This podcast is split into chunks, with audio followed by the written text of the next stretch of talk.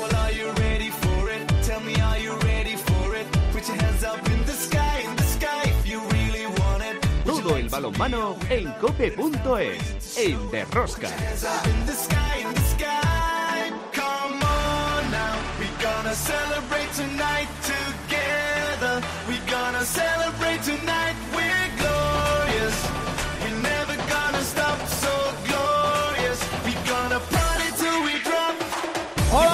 Ya estamos aquí otra semana más con todos vosotros. ¿Qué tal estáis todos? Amantes del balonmano, seguidores de Derrosca. Se disputó la vigésimo cuarta jornada de la Liga Sobal. El Fútbol Club Barcelona ya es campeón de la Liga Sobal siete jornadas antes de terminar la competición. Ha ganado su decimotercer título consecutivo y es el número 30 en su historia. Igualito que en la Liga Francesa, que a falta de siete jornadas para terminar, tres equipos luchan por ganar la liga. Paris Saint-Germain, Montpellier y Nantes. Luego saldrán los de siempre diciendo que, bueno, la liga francesa se parece a la española, dado que siempre gana el PSG de, de calle. Pues ya se ve que esta temporada la calle, la Rue, como dicen los franceses, se ha quedado en casa. El Cuenca arrebata la segunda plaza al balonmano Granoller y por detrás viene el Vidasoa como un tiro. En la parte de abajo Guadalajara gana en Valladolid. Sigue peleando por sobrevivir. Cisne es más farolillo rojo y una semana más, insisto, mucho cuidado a Naitasuna, Cangas, Atlético Valladolid y Sinfín con esa plaza de promoción. En las competiciones europeas masculinas, los cuartos de finalidad de la European League, el balonmano Granoller se verá las caras mañana martes ante el conjunto alemán del Flensburg. Todo un Miura para los vallesanos en un momento yo diría que irregular de la temporada. Las guerreras en el partido de ida a la eliminatoria ante Austria para estar presentes en el Mundial 2023 cosecharon un empate a 28 goles en Viena y tendrán que ponerse las pilas, tendrán que poner toda la carne en el asador el próximo miércoles en Antequera para ganar y estar presentes en la cita mundialista. Eso sí, tendrán que jugar y tendrán que mejorar mucho el juego las nuestras tras lo visto en el segundo tiempo ante Austria. Otra semana más, tenemos muchas cosas que contaros, os recomiendo no os perdáis ni un solo minuto del programa. El balomano. ¡A tope con la cope! ¡Empezamos! En el control de sonido David Terranova, en la producción del programa Belén Díaz de Arce y al frente de toda esta maravillosa y generosa familia apasionada del mundo del balonmano, Luis Malvar.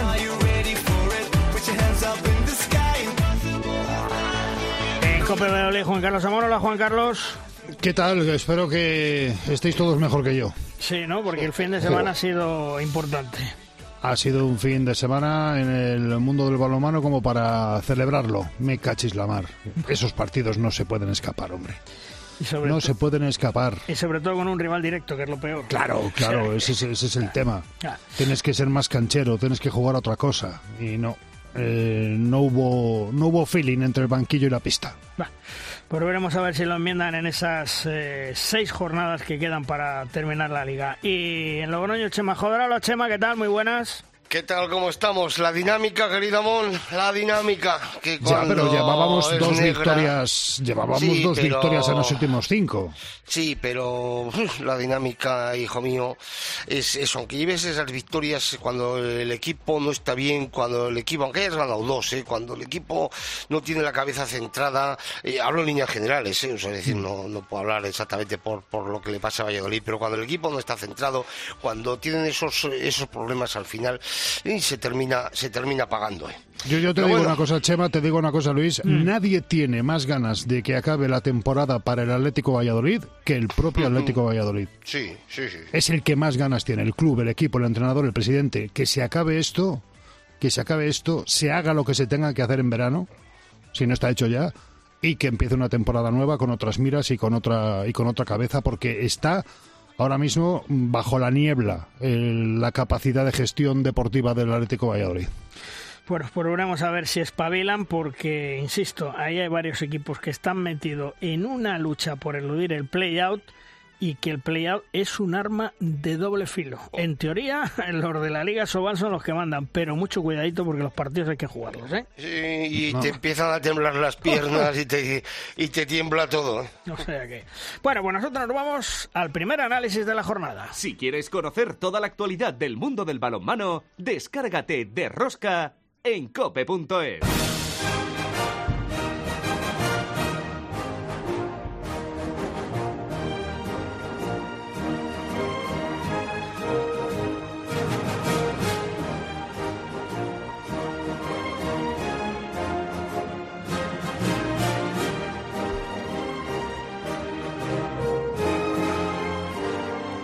Y en nuestra primera tertulia, dos grandes técnicos, Falo Méndez y Alberto Suárez. Hola Falo, ¿qué tal? Muy buenas.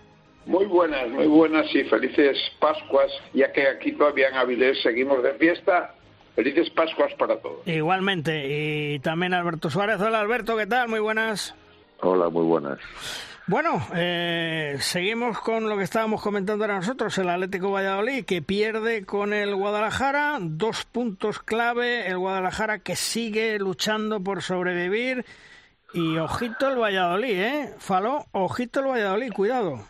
Sí, evidentemente no está en una dinámica buena. Eh, eh, aquí todo el mundo vende la piel a muerte porque que todo el mundo está apurado, la liga está fantástica, emocionante, igualada por abajo y por arriba, menos el Barça, como todos sabemos, pero yo pienso que está muy interesante. Y sobre todo, Alberto, eh, llama la atención el Guadalajara, cómo está luchando, cómo está peleando. El próximo partido mm, imposible con Barcelona pero recordemos que está a tres puntos de esa salvación, entre comillas, de dejar los puestos de descenso y jugar el play-out, pero lo tiene complicado, ¿eh? Sí, pero bueno, están, la verdad que es un orgullo de, equipo, están agarrándose todo lo que pueden a la competición, un equipo con mucha gente joven, con, con, jugadores un poco inexpertos en la categoría, pero que están haciéndolo fantástico y todavía siguen ahí. Yo creo que en estos tramos finales lo más importante es la dinámica en la que te metas, ¿no? Y hay dinámicas que están muy a la baja. Y Guadalajara es de los que siguen cada poquito, pillan un partido, mantienen, se mantienen en la competición, hay otros equipos, eh, no sé, me preocupa también a Naitasuna, eh, ha entrado en un bucle, no sé qué capacidad tienen la plantilla para, para asumir esas situaciones, tienen que, que, que salir rápido, lograr una victoria rápida, creo que llevan ahora un empate y cuatro derrotas en los últimos partidos. Y ahora tienen un, reciben a Torre la Vega no, no es de los equipos más cómodos para recibir en tu casa para salir de un pozo no pero será un partido que tendrán Quique Domínguez y sus chicos ahí subrayado luego de lo de ayer de, de Cangas que no lograron competir al 100% porque Falo, el Cangas eh, sale del descenso, a Naitasuna se complica la vida, tú fíjate, Naitasuna 18, Cangas 17, Valladolid 17, sin fin 17, pero es lo que dice Alberto, la dinámica no es nada, pero nada buena desde hace mucho tiempo de Naitasuna. No, no es buena, eh, y además se, se le notan dificultades, eh, probablemente convencimiento también del grupo, no sé, está todo muy muy complicado, ¿no? Quiero decirte, como comentabais anteriormente, eh, evidentemente todo el mundo está vendiendo la piel aquí eh, antes de, de los partidos, pero aquí puede meterse para el pozo, excepto ya Cisne, que parece que va a estar ya muy complicado lo de ellos. Eh, cualquiera puede, desde el, el Anetasuna, Alcangas, Valladolid y sin fin, cualquiera puede acompañar también abajo. Sí, hay, que tener en cuenta, chicos, buenos días, que el día 23 se juega un Valladolid a Naitasuna, ¿eh? Sí, y antes, y, sí, antes Anaita visita Torrelavega, como habéis dicho, y Valladolid va a Logroño este fin de semana. Es decir, se pueden encontrar los dos con un punto de diferencia y con un nivel de ansiedad que el que mejor lo maneje lo tiene medio hecho. ¿eh? Que ese es el problema, la ansiedad. Hmm. Sí, sí, la ansiedad evidentemente marca. ¿eh? Quiere decir, el que mejor la gestione va, va a tirar para arriba. Pero bueno, esto es lo, bonito que está teniendo esta liga, ¿no? Siempre la gente critica, es que el Barcelona, es el Barcelona. Gracias a Dios que tenemos un Barcelona que nos representa a todos y que a nivel de competiciones europeas pues está ahí y lo hace lo hace increíble, ¿no? Lo que pasa es que el resto de la competición, hay que olvidarla, es que está, estupenda, está maravillosa para los que somos ahora mismo espectadores, ¿no? Hmm. Y, el que va en una dinámica también hacia abajo, Alberto, mm, es el, el Granoller. Perdió en Cuenca, Cuenca ya segundo clasificado, Granoller muy regular, y, y, no sé, la competición europea le ha marcado mucho. Bueno, yo creo que más que la competición europea, insisto en lo que vengo diciendo hace días, yo creo que lo que le reventó al Granoller fue la Copa Sobal. revienta todo eh, perder jugadores, lesiones, o sea, muchas cosas. No puede, el Granollers es una fábrica de jugadores tremenda, la mejor que tenemos posiblemente en el balonmano formativo en, nuestro país, ¿no? Pero claro, no, no, no da para tanto, ¿no? Yo creo que lo que están haciendo ya es increíble. Que ahora lleguen, lleguen fundidos y después te les va a costar el tramo final de liga, pues lo que tú dices es que pelean en muchos frentes, es un equipo que siempre pelea además eh, que hace un balonmano muy físico, que arriesga mucho, que han perdido jugadores por el camino y que, bueno, Antonio García mismo, que es un súper veterano que lleva una temporada increíble, que le ha hecho volver al equipo al equipo nacional otra vez. Pues claro, llega un momento que no puedes no puedes jugar a tantas, ¿no? Y, yo no creo que se note que estén terceros hoy por hoy es un es un gran mérito y seguro segurísimo que van a pelear por aguantar esa esa plaza o o mejorarla, que están ahí entre Cuenca, que también de vez en cuando da un petardazo, luego hace un partido precioso al día siguiente. Está, todo, es que está toda la liga muy viva. Vidaso hace hace un mes estaba con, con problemas para sacar los partidos, ahora está jugando fantástico, lleva una racha muy buena.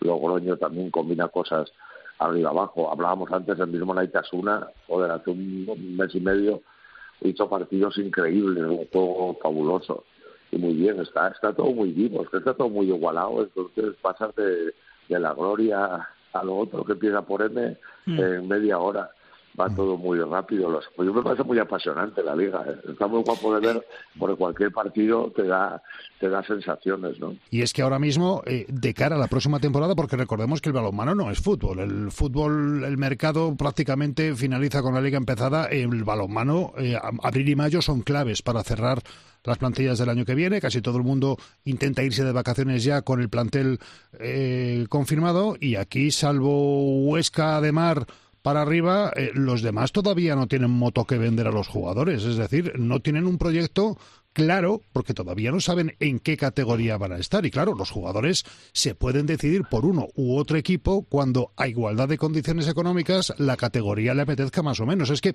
todos esos equipos, Benidorm, Anaitasuna, Cangas, Valladolid, eh, Sinfín. Guadalajara, no pueden ir al mercado ofreciendo una categoría deportiva que todavía no saben si les corresponde o no. Bueno, puedes hacer un precontrato y lo puedes hacer. Tienes toda la razón, es una reflexión muy buena. Este año, ya el año pasado se retrasó un poco los plazos de mercado. Aquí, según eres más bueno o más malo, fichas primero o más tarde.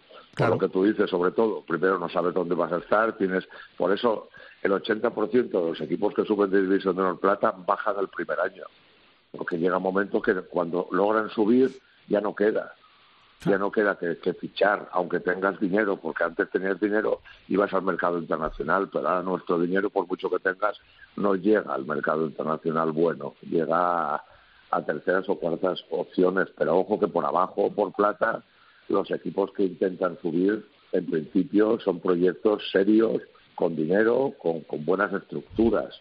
Entonces, pues bueno, hay muchos jugadores esperando un poquito a ver qué pasa pues hay un, lo que vosotros decís que es completamente de acuerdo, hay un, hay un, un parón en el, en el mercado, mercado que cada vez además va más hacia abajo. O sea que entramos en mercado de chavalillos jovencísimos y de jugadores que, que a lo mejor hace unos años a lo mejor solo jugarían en División de Plata y ahora se pegan por ellos en, Asobal porque no hay mucho donde escoger. Falo, ¿y, qué me dices de la de Mar de León, de nuestro amigo Manolo Cadenas? Que tan pronto juegan bien, juegan mal, pierden, ganan, una de cal, otra de arena, una irregularidad tremenda, ¿eh? Sí, evidentemente, pero como ya hemos comentado en alguna otra ocasión, Manolo Manolo Cadenas es un mago de conseguir jugadores desconocidos y sacarles rendimiento.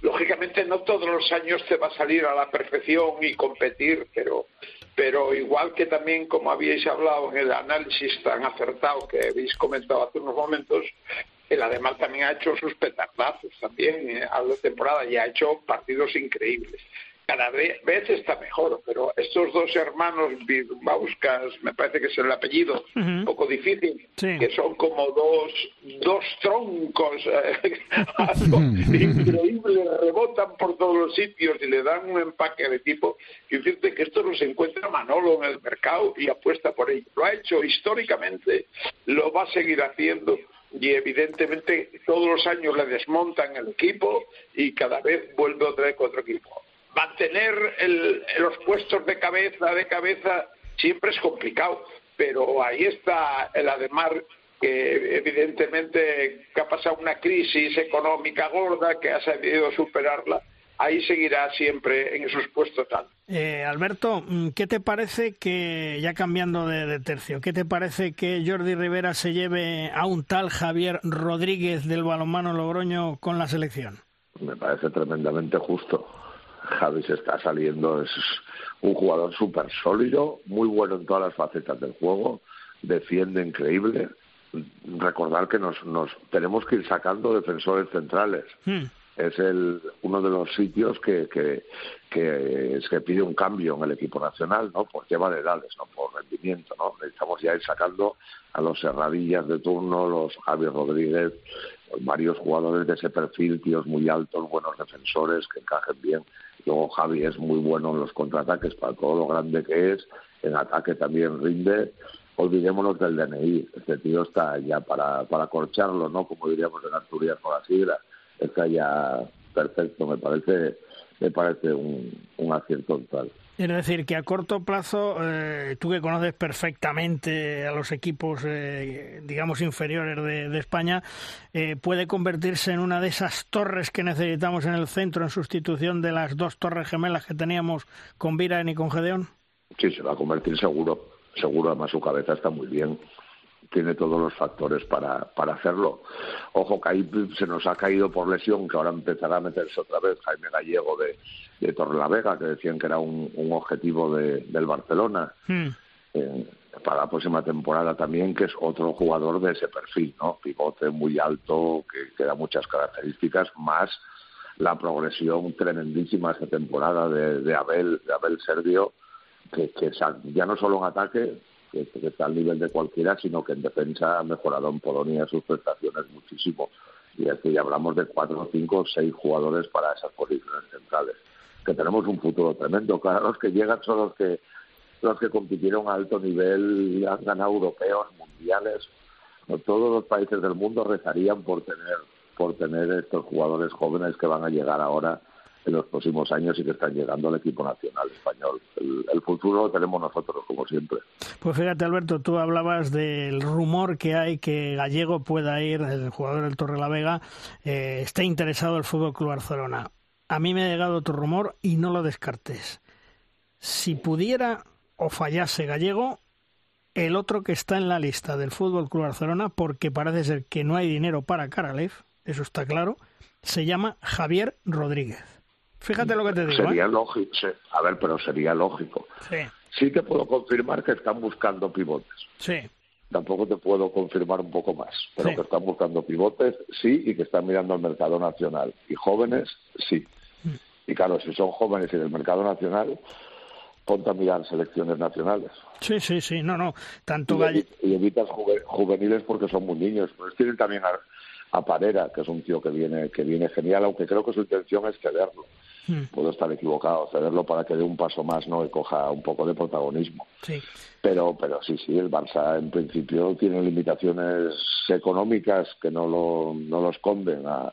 con vistas al futuro y tienen que echar mano de, del mercado nacional, lo cual también nos va a venir muy bien hmm. para sentirnos más personalizados y, y ver ese nivel. Pero cada vez que nuestro mercado nacional las Javier Rodríguez ha quedado un mejor pivote del Campeonato de Europa. Sí. Joder, vamos, que, que a veces cuando vamos a fichar un francés que quedó mejor un pivote del Campeonato de Europa, se nos cae la baba. Hmm. Oye, lo mejor quedó mejor pivote uno nuestro, no hay que ir tan lejos. Sí. Cualquier movimiento que eso, si el Barça falla muy mal para esas cosas. Falo, mm, estoy preocupado con las guerreras, ¿eh? No me gustó el segundo tiempo ante Austria. Eh, ¿Pasamos? ¿Eliminamos a Austria?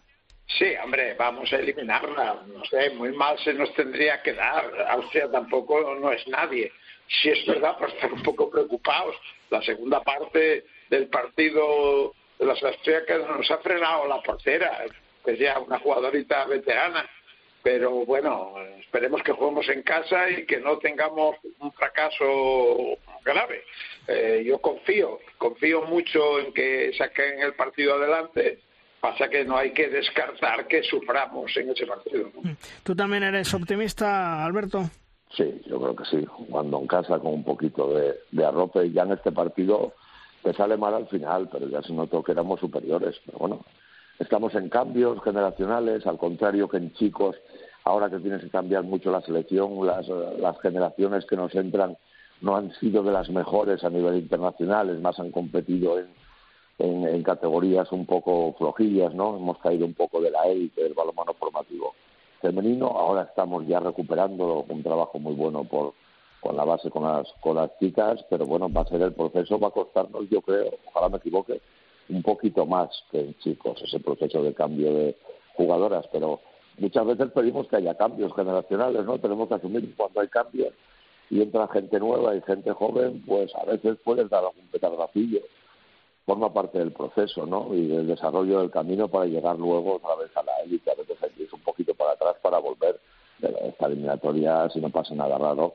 lo normal es que, que la solventemos. Pues a ver si el miércoles las guerreras nos dan la alegría que se clasifican para ese Mundial 2023 porque es lo que abre las puertas a una posible participación en los Juegos Olímpicos el año que viene de París 2024. Falo, gracias por estar con nosotros un día más. Un abrazo. Muchas gracias y feliz Pascual otra vez. Igualmente. También Alberto, gracias por estar con nosotros. Un fuerte abrazo. Un abrazo. Hasta luego. Hasta luego.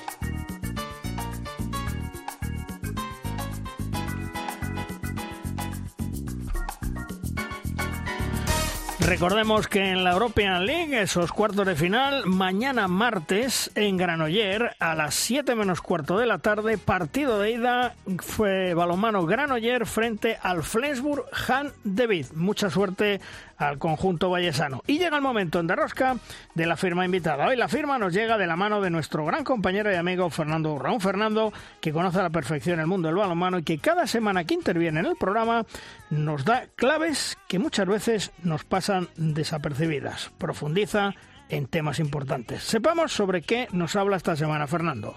Muy buenas, gente del Derrosca. Otro año más gana el Barça la Liga y casi me siento en la obligación de sacarle la cara, de hablar bien del único equipo potente español que apuesta por el balonmano. Tengo la sensación de que para algunas personas es un problema que el Barça exista e invierta en nuestro deporte. Que el Gasoval no sea competitiva por el título, evidentemente es un problema. Pero no creo que sea cosa de los culés, sino de la competición. De hecho, no es que el Barça sea bueno para esta liga, porque asegura ver a un equipo top todas las temporadas en cada pabellón, sino que además engorda el palmarés del balonmano español a través de sus champions y además, con sus presencias continuadas en la Final Four, aporta los puntos necesarios para, que, para que la Soval pueda tener un poquito más de presencia en Europa. Por todo esto creo que es de justicia reconocer todo lo bueno que aporta a nuestro deporte el Barça. Yo eso sí, también reconozco que cada año estoy más desmotivado con la liga, porque en nuestro horizonte no hay ni media opción de tener un viso de esperanza de que las cosas vayan a cambiar. Quizás ese cambio de Asobal la liga profesional puede suponer una opción de revolucionar esta competición, pero ya sabéis que soy bastante pesimista ante esta situación. Creo que será justo lo contrario, pero es verdad que hay que dar el beneficio de la duda. Dicho esto, la realidad es que ni el Villasoa, ni el Granollers, ni Cuenca, ni además, ni cualquier otro club tienen posibilidad ahora de cierto crecimiento, ya no digo para llegar a la altura del Barça, pero sí para poder subir el nivel de la liga. Y ya van unas cuantas ocasiones en las que esta superioridad y esa falta de proyección de otro club en las que van emborronando esa imagen de nuestro deporte.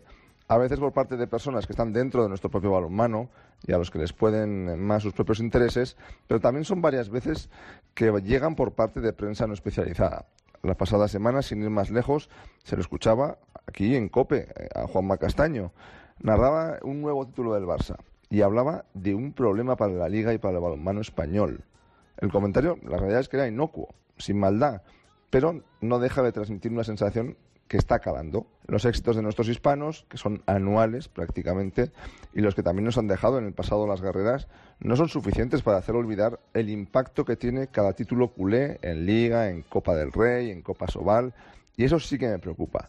Nuestra liga se ha convertido en una competición no atractiva para el público generalista, que solo busca balonmano en los europeos, mundiales o Juegos Olímpicos, porque las competiciones domésticas están resueltas sin empezar. Es más, se saben los resultados de todos los partidos del Barcelona desde septiembre. Y lo que es peor, no se adivina ni un conato de solución a esta situación. Sin embargo, dicho esto, vuelvo a reiterar mi enhorabuena para el conjunto catalán, a la espera, eso sí, de ver cómo le afectan los problemas económicos que tiene el club debido a la situación del fútbol. Hasta la próxima, gente del de Rosca.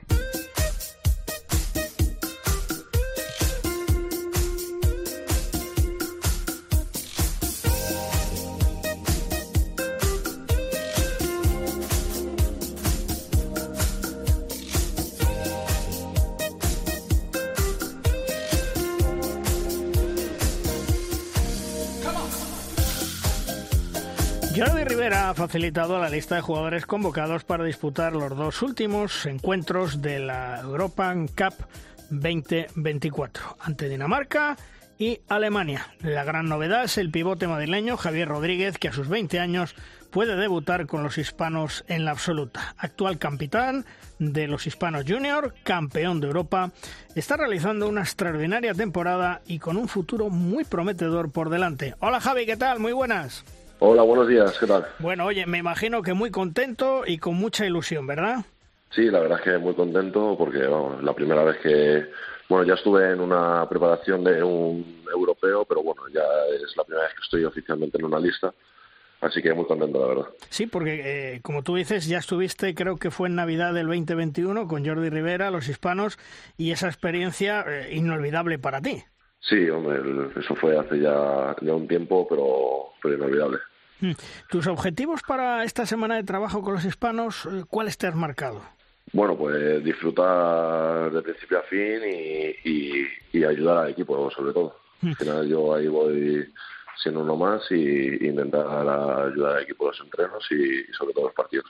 Si pudieras elegir, eh, ¿qué te gustaría más? ¿Debutar ante la gran Dinamarca o, o ante Alemania? Hombre, pues, a ver, lógicamente me gustaría debutar cuanto antes mejor, pero, pero bueno, eso ya, ya se verá y, y lo que y lo que opine Jordi o lo que crea que, que va a venir mejor al equipo, pues, pues estoy seguro que lo hará. Para comunicarte que estabas en esa lista con los hispanos absolutos, te llamó Jordi, te lo comunicó la federación. ¿Cómo fue un poco, Javier? Eh, bueno, me llamó Jordi y me comentó un poco eh, el plan de trabajo y demás y bueno, que, que si, si podía ir a esa concentración y hombre, yo, yo encantado.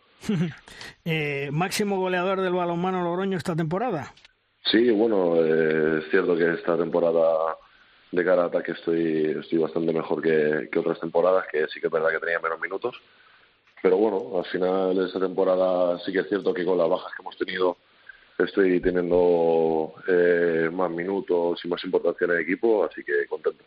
Jugador completo, tanto en defensa como en ataque, que precisamente es lo que le gusta a Jordi para no tener que hacer muchos cambios defensa-ataque. Sí, eso es algo que se nos dice mucho y que al final eh, los cambios en el balonmano moderno con tanta velocidad y tal es algo que, que, que, es contraproducente y bueno, eso atacar y defender sí que es muy importante hoy en día.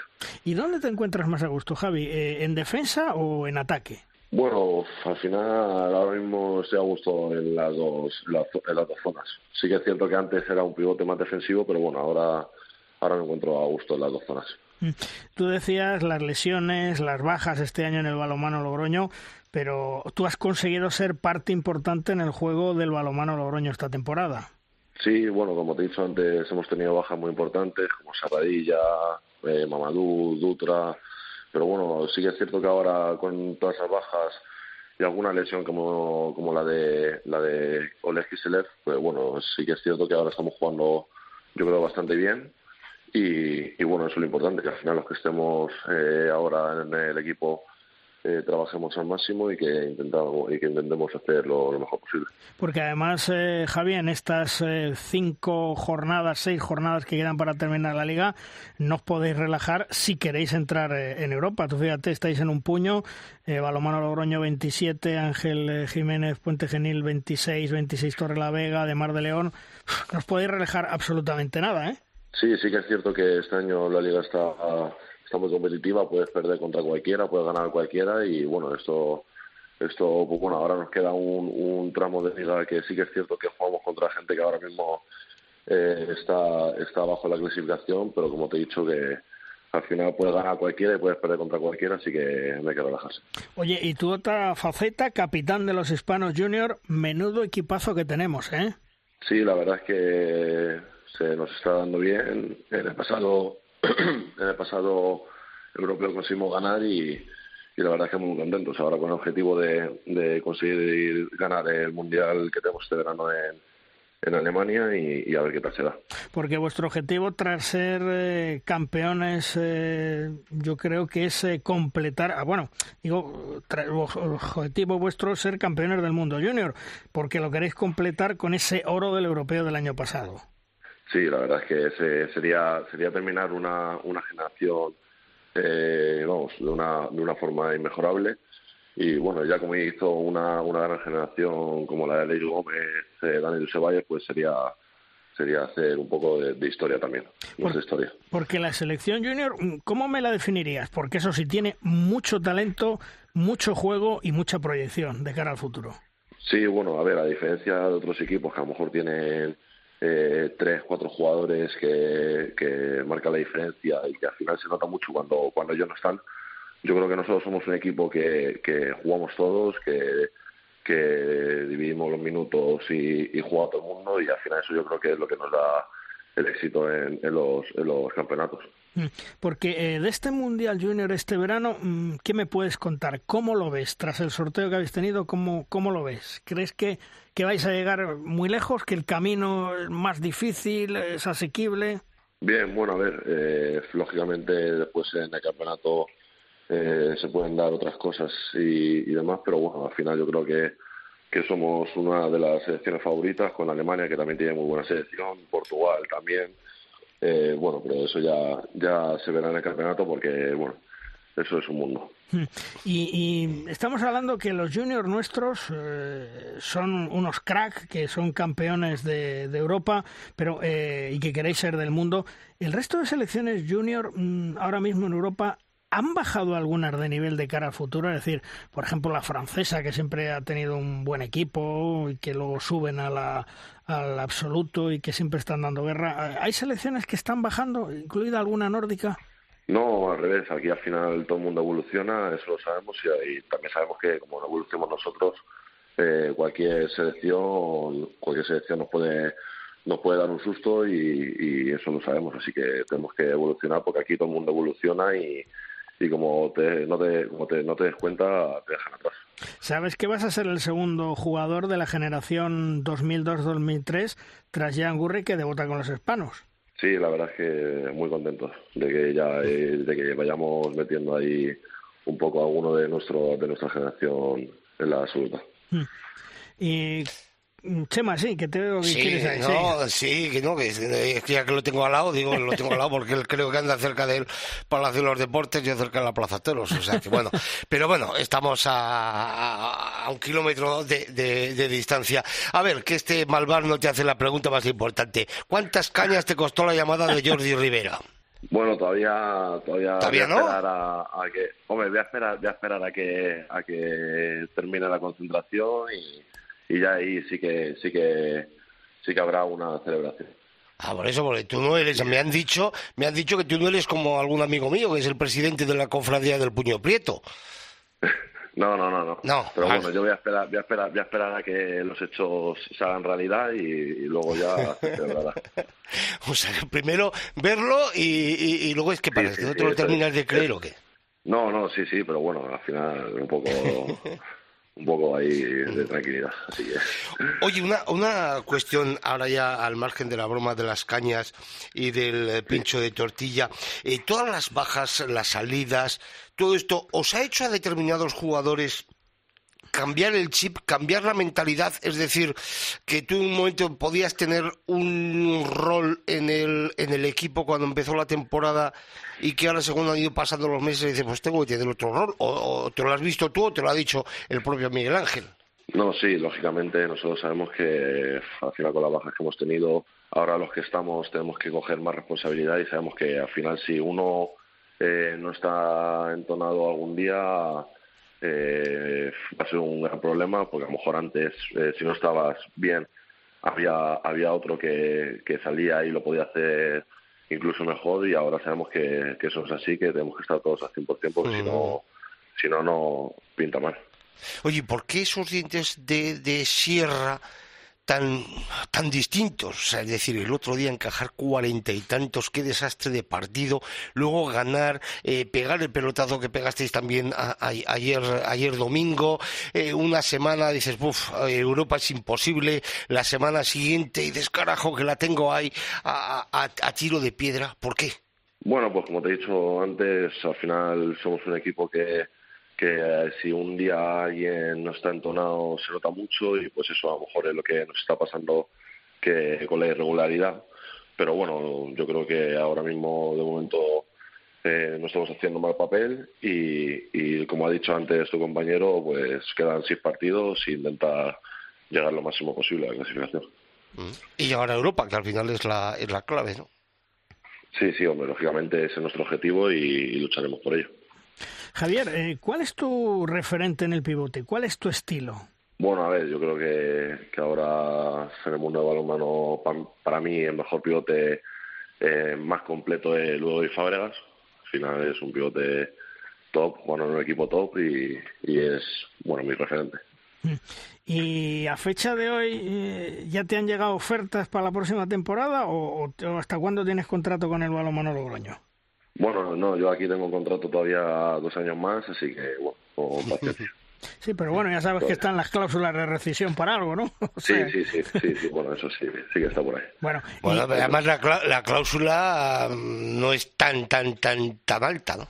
Bueno, 40.000 euros, así que, bueno, ya si, si algún club quiere, pues bueno, Oye, Yo les había dicho antes a estos a micrófono cerrado que, que eran unos 50, bueno, me he equivocado en 10, tampoco es mucho, pero bueno. Sí, sí, sí, sí. Oye, Javi, y aunque yo sé que estás muy a gusto en el balomano Logroño, que estás creciendo, que las cosas te van fenomenal, que como decíamos antes, has conseguido ser una parte importante en el juego del balomano Logroño, ¿Te gustaría que la próxima temporada llegara al Barcelona y hiciera pop pop, llama a la puerta y dice mm, Javier Rodríguez, para mí, pago la cláusula de rescisión? Bueno, sería con perdón la leche, ¿no? Hombre, lógicamente yo creo que todos los jugadores españoles y, no españoles saben que el Barcelona es un, grandísimo equipo y lógicamente, vamos, yo creo que, todo el mundo quiere jugar jugar allí. Así que, hombre, sería un orgullo.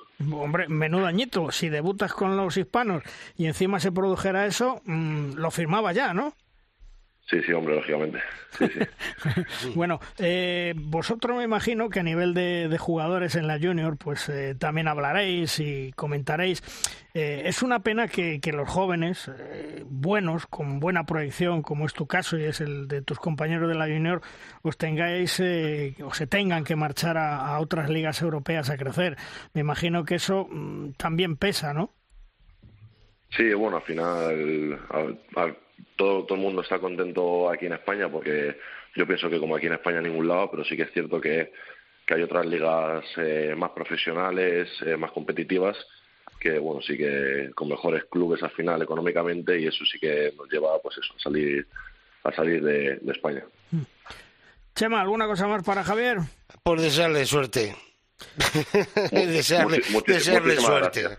Eh, desearle suerte, porque te voy a decir una cosa, eh, es un tío que tiene un porvenir espectacular, lo que hace falta es que bueno, pues le acompañe un pelín la suerte, que también es necesario, y sobre todo pues que bueno, que el físico, las lesiones eh, luego le acompañen y después pues esos 40.000 pues va a ser nada, pecata minuta. Fíjate, Javier, antes hablábamos con Alberto Suárez, que creo que le conoces algo, estábamos hablando de la tertulia de bueno, ¿qué te parece que Javi Rodríguez le haya llamado eh, Jordi Rivera para la selección. No, no, fenomenal, tal. Además es un gran jugador en defensa, en ataque, ha crecido mucho, ha madurado mucho y es eh, una de las futuras torres en la defensa de la selección española. Fíjate lo que se opina de ti, ¿eh? Y ha añadido, se lo merece. Se lo merece, o sea que imagínate, imagínate eh, lo que dice, y se lo dice Alberto, es que conoce a la perfección cómo, cómo juegas, cómo eres y cómo va la cosa. Pues te digo lo mismo que Pues te ha sí. dicho Chema, que mucha suerte, que debutes cuanto antes y que te deseamos eh, todo lo mejor en lo que en lo que resta de temporada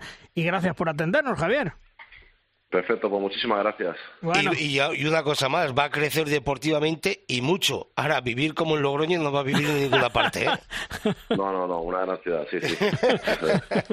Bueno, Javier, gracias por atendernos y Bueno. mucha suerte. Un abrazo, ¿eh? Gracias a vosotros. Hasta Un luego. abrazo, hasta luego.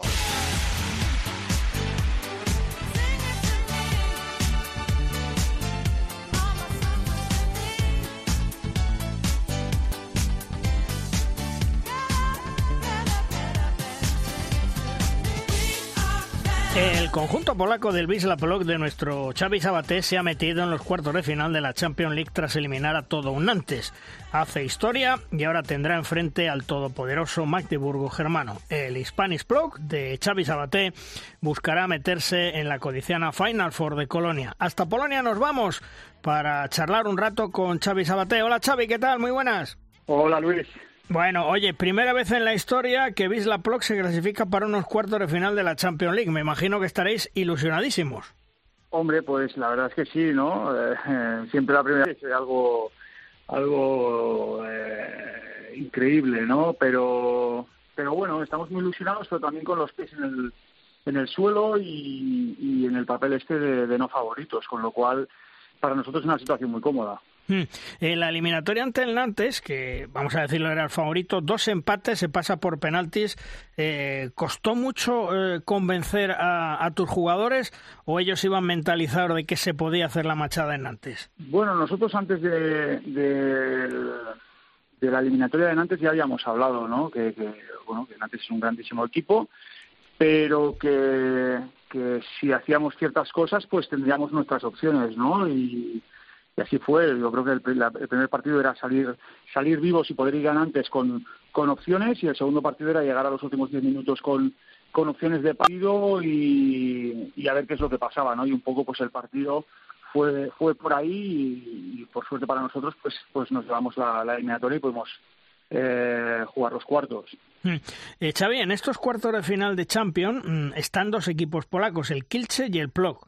¿El balonmano polaco ha crecido mucho en los últimos años? Bueno, yo creo que ha crecido a nivel de clubes, eh, a nivel a nivel de base, eh, yo pienso que no, no van por ahí los tiros, ¿no? Desafortunadamente, pero pero creo que a nivel de clubes, eh, bueno, no hace falta ni, hablar de Kielce, ¿eh?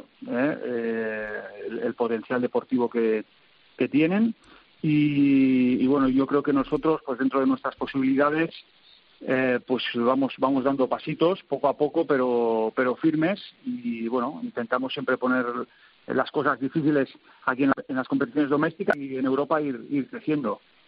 Porque eh, la posible desaparición del Kielce, que se está hablando mucho, eh, parece cada día más, más cerca. Eh, ¿Qué se dice en Polonia? ¿Que, que va a poder salvar el matchball? Eh, ¿Qué se dice en, en esos mentideros del, del balonmano? ¿O que la cosa está muy complicada? Bueno, yo la verdad es que estoy bastante al margen de, este tema, ¿no? Porque bueno, suficiente tenemos con lo nuestro. Eh, yo, yo lo que sí que sé es que bueno, pues todo el mundo sabe que, que bueno, pues eh, Kielce en los últimos eh, cuatro o cinco años pues ha pasado por algunas situaciones complicadas y siempre ha salido a flote, afortunadamente, ¿no? Y con lo cual, pues yo, yo en este momento yo creo que nadie, solo ellos, tienen la, la información necesaria para saber qué es lo que lo que puede pasar.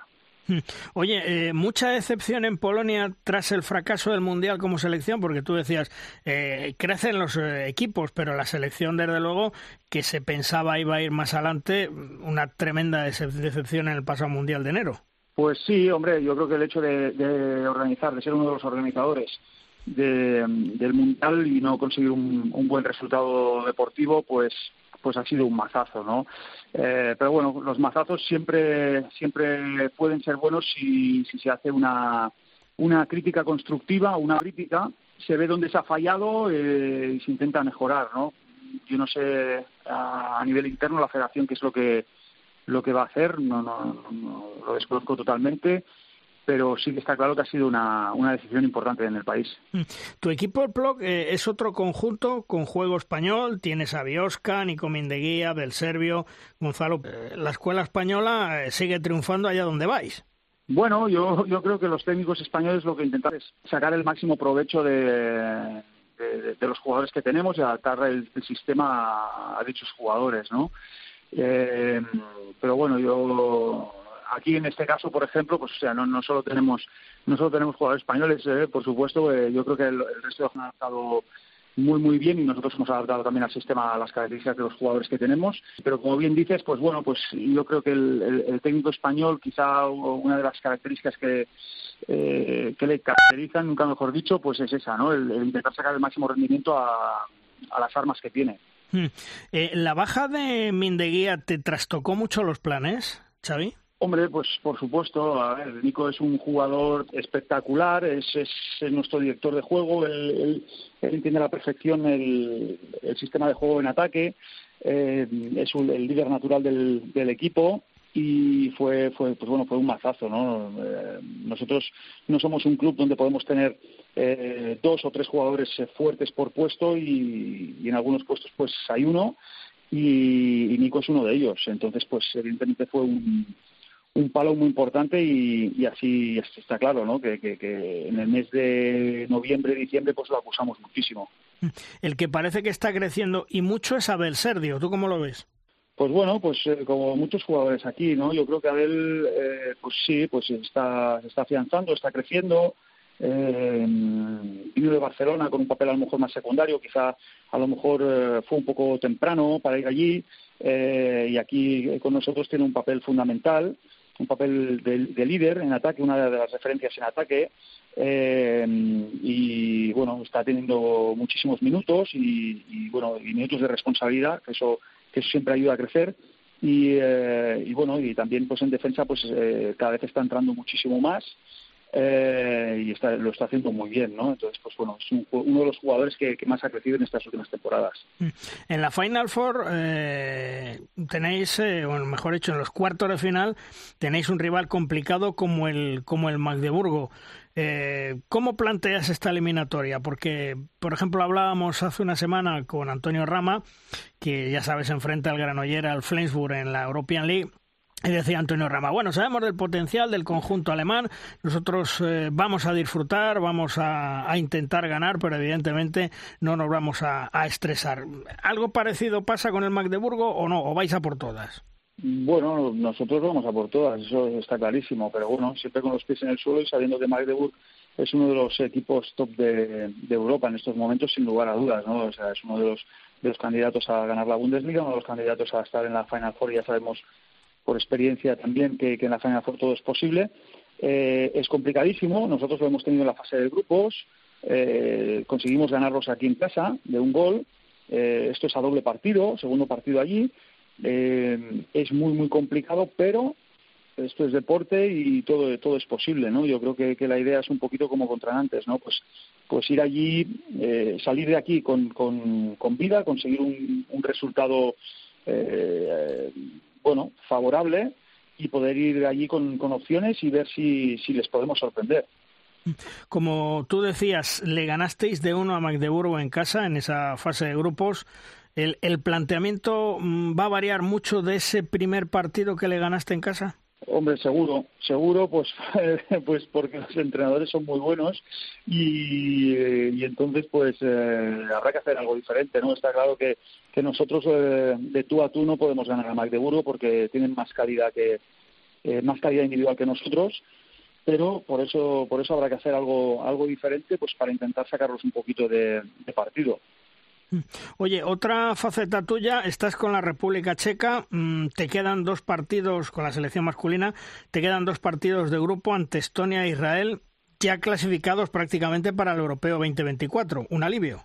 Bueno, eh, pues lo que hemos dicho antes, los partidos hay que jugarlos. Entonces, primero, primero hay que ganar uno de los dos partidos, o contra Estonia o contra Israel, o los dos, para estar clasificados y, bueno, también con un grupo, un grupo joven, un grupo con, muchas ganas ¿eh? y muy, muy, muy competitivo.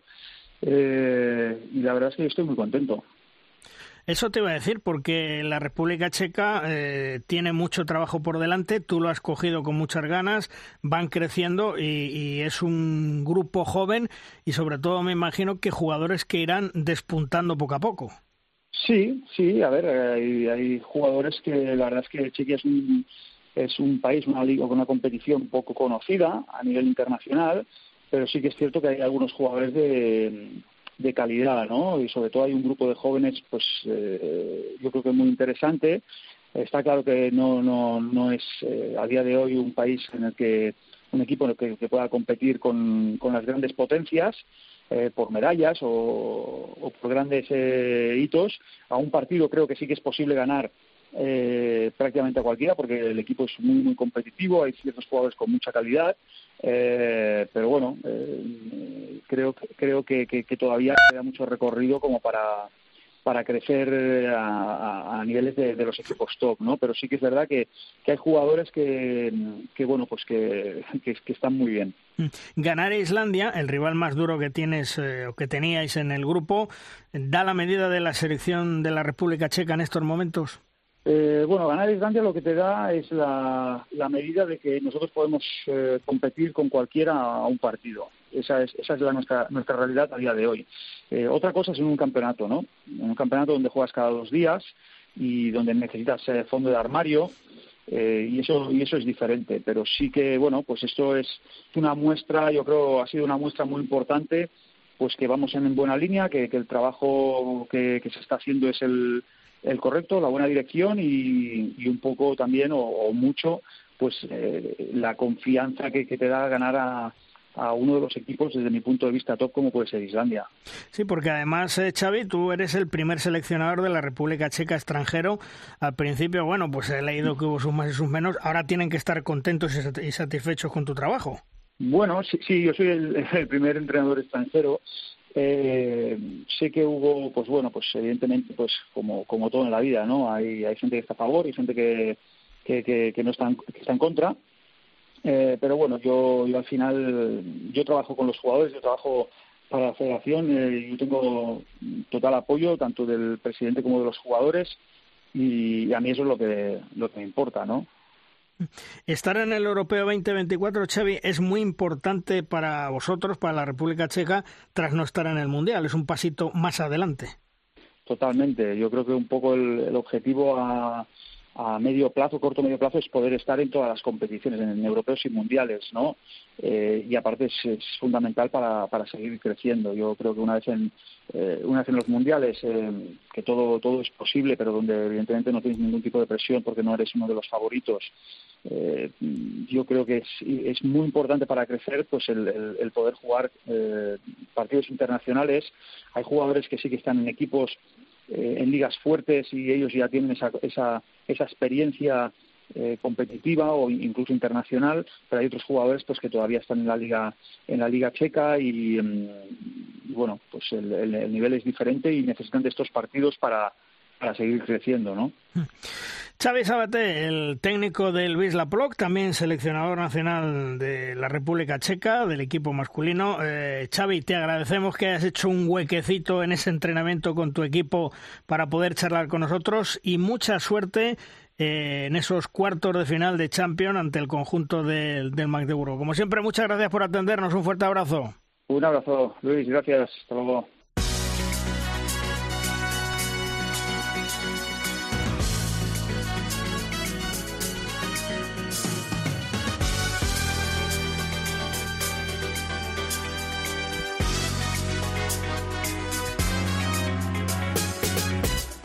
Escuchamos la sintonía y eso es que llega el momento en Derrosca de nuestra sección La Pizarra de los grandes especialistas. Abrimos las puertas de nuestra clase particular, nos sentamos y escuchamos con atención lo que nos cuentan esta semana con nosotros Ángel Sabroso, uno de los árbitros más importantes en la historia del balonmano español y mundial que ha pitado, ha dirigido finales de Juegos Olímpicos, Mundiales Europeos, amén, de otras grandes competiciones. Hola Ángel, ¿qué tal? Muy buenas. ¿De qué nos vas a hablar esta semana en tu pizarra? Ángel? Dentro de las reglas de juego que tiene el balonmano, la conocida como ley de la ventaja es la que marca la mayor de las diferencias con los otros deportes de equipo, la que hace que el balonmano sea el mejor deporte del mundo. El nuestro es un juego de contacto, en el que la lucha por la obtención del espacio constituye la madre de todas las batallas. El espacio para lanzar, para penetrar, para pasar, el espacio para tener mayores opciones de conseguir gol, el espacio que se debe cerrar para no encajarlo. En esa constante contienda, la defensa con el cuerpo, la defensa de contacto, ha conllevado a que el balonmano sea el deporte que mejor y más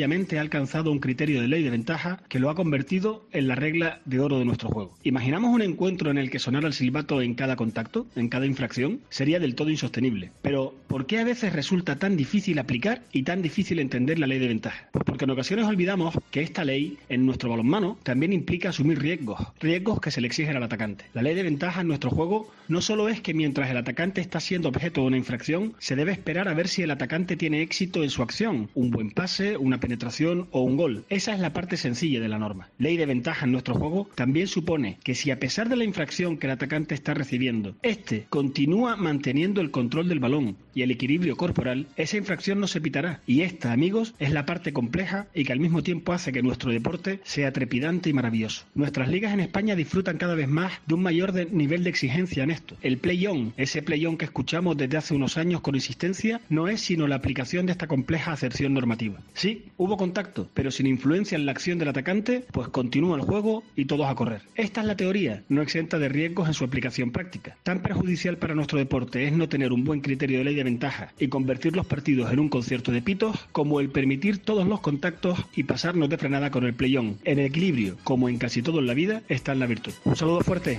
hasta otra amigos.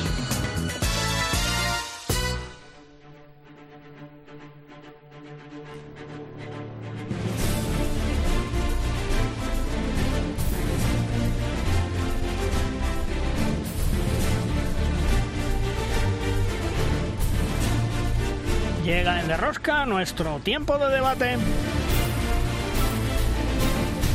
Es nuestra tabla redonda. Una tabla redonda que en el día de hoy contamos con dos grandes periodistas, dos grandes compañeros y amigos como Luis Miguel López y Ángel Regueira, compañero del Mundo Deportivo. Hola Luis Miguel, ¿qué tal? Muy buenas. Hola, buenas, ¿qué tal? ¿Cómo estáis? Y Ángel Regueira, hola Ángel. Hola a todos, ¿qué tal? Bueno, Luis Miguel, el Barcelona campeón, siete jornadas antes de terminar la liga y bueno, ya empiezan las comparaciones, ¿eh? que la liga francesa, siete jornadas, eh, París Saint Germain, Nantes, Montpellier, una lucha cerrada, en fin, ¿cómo lo ves?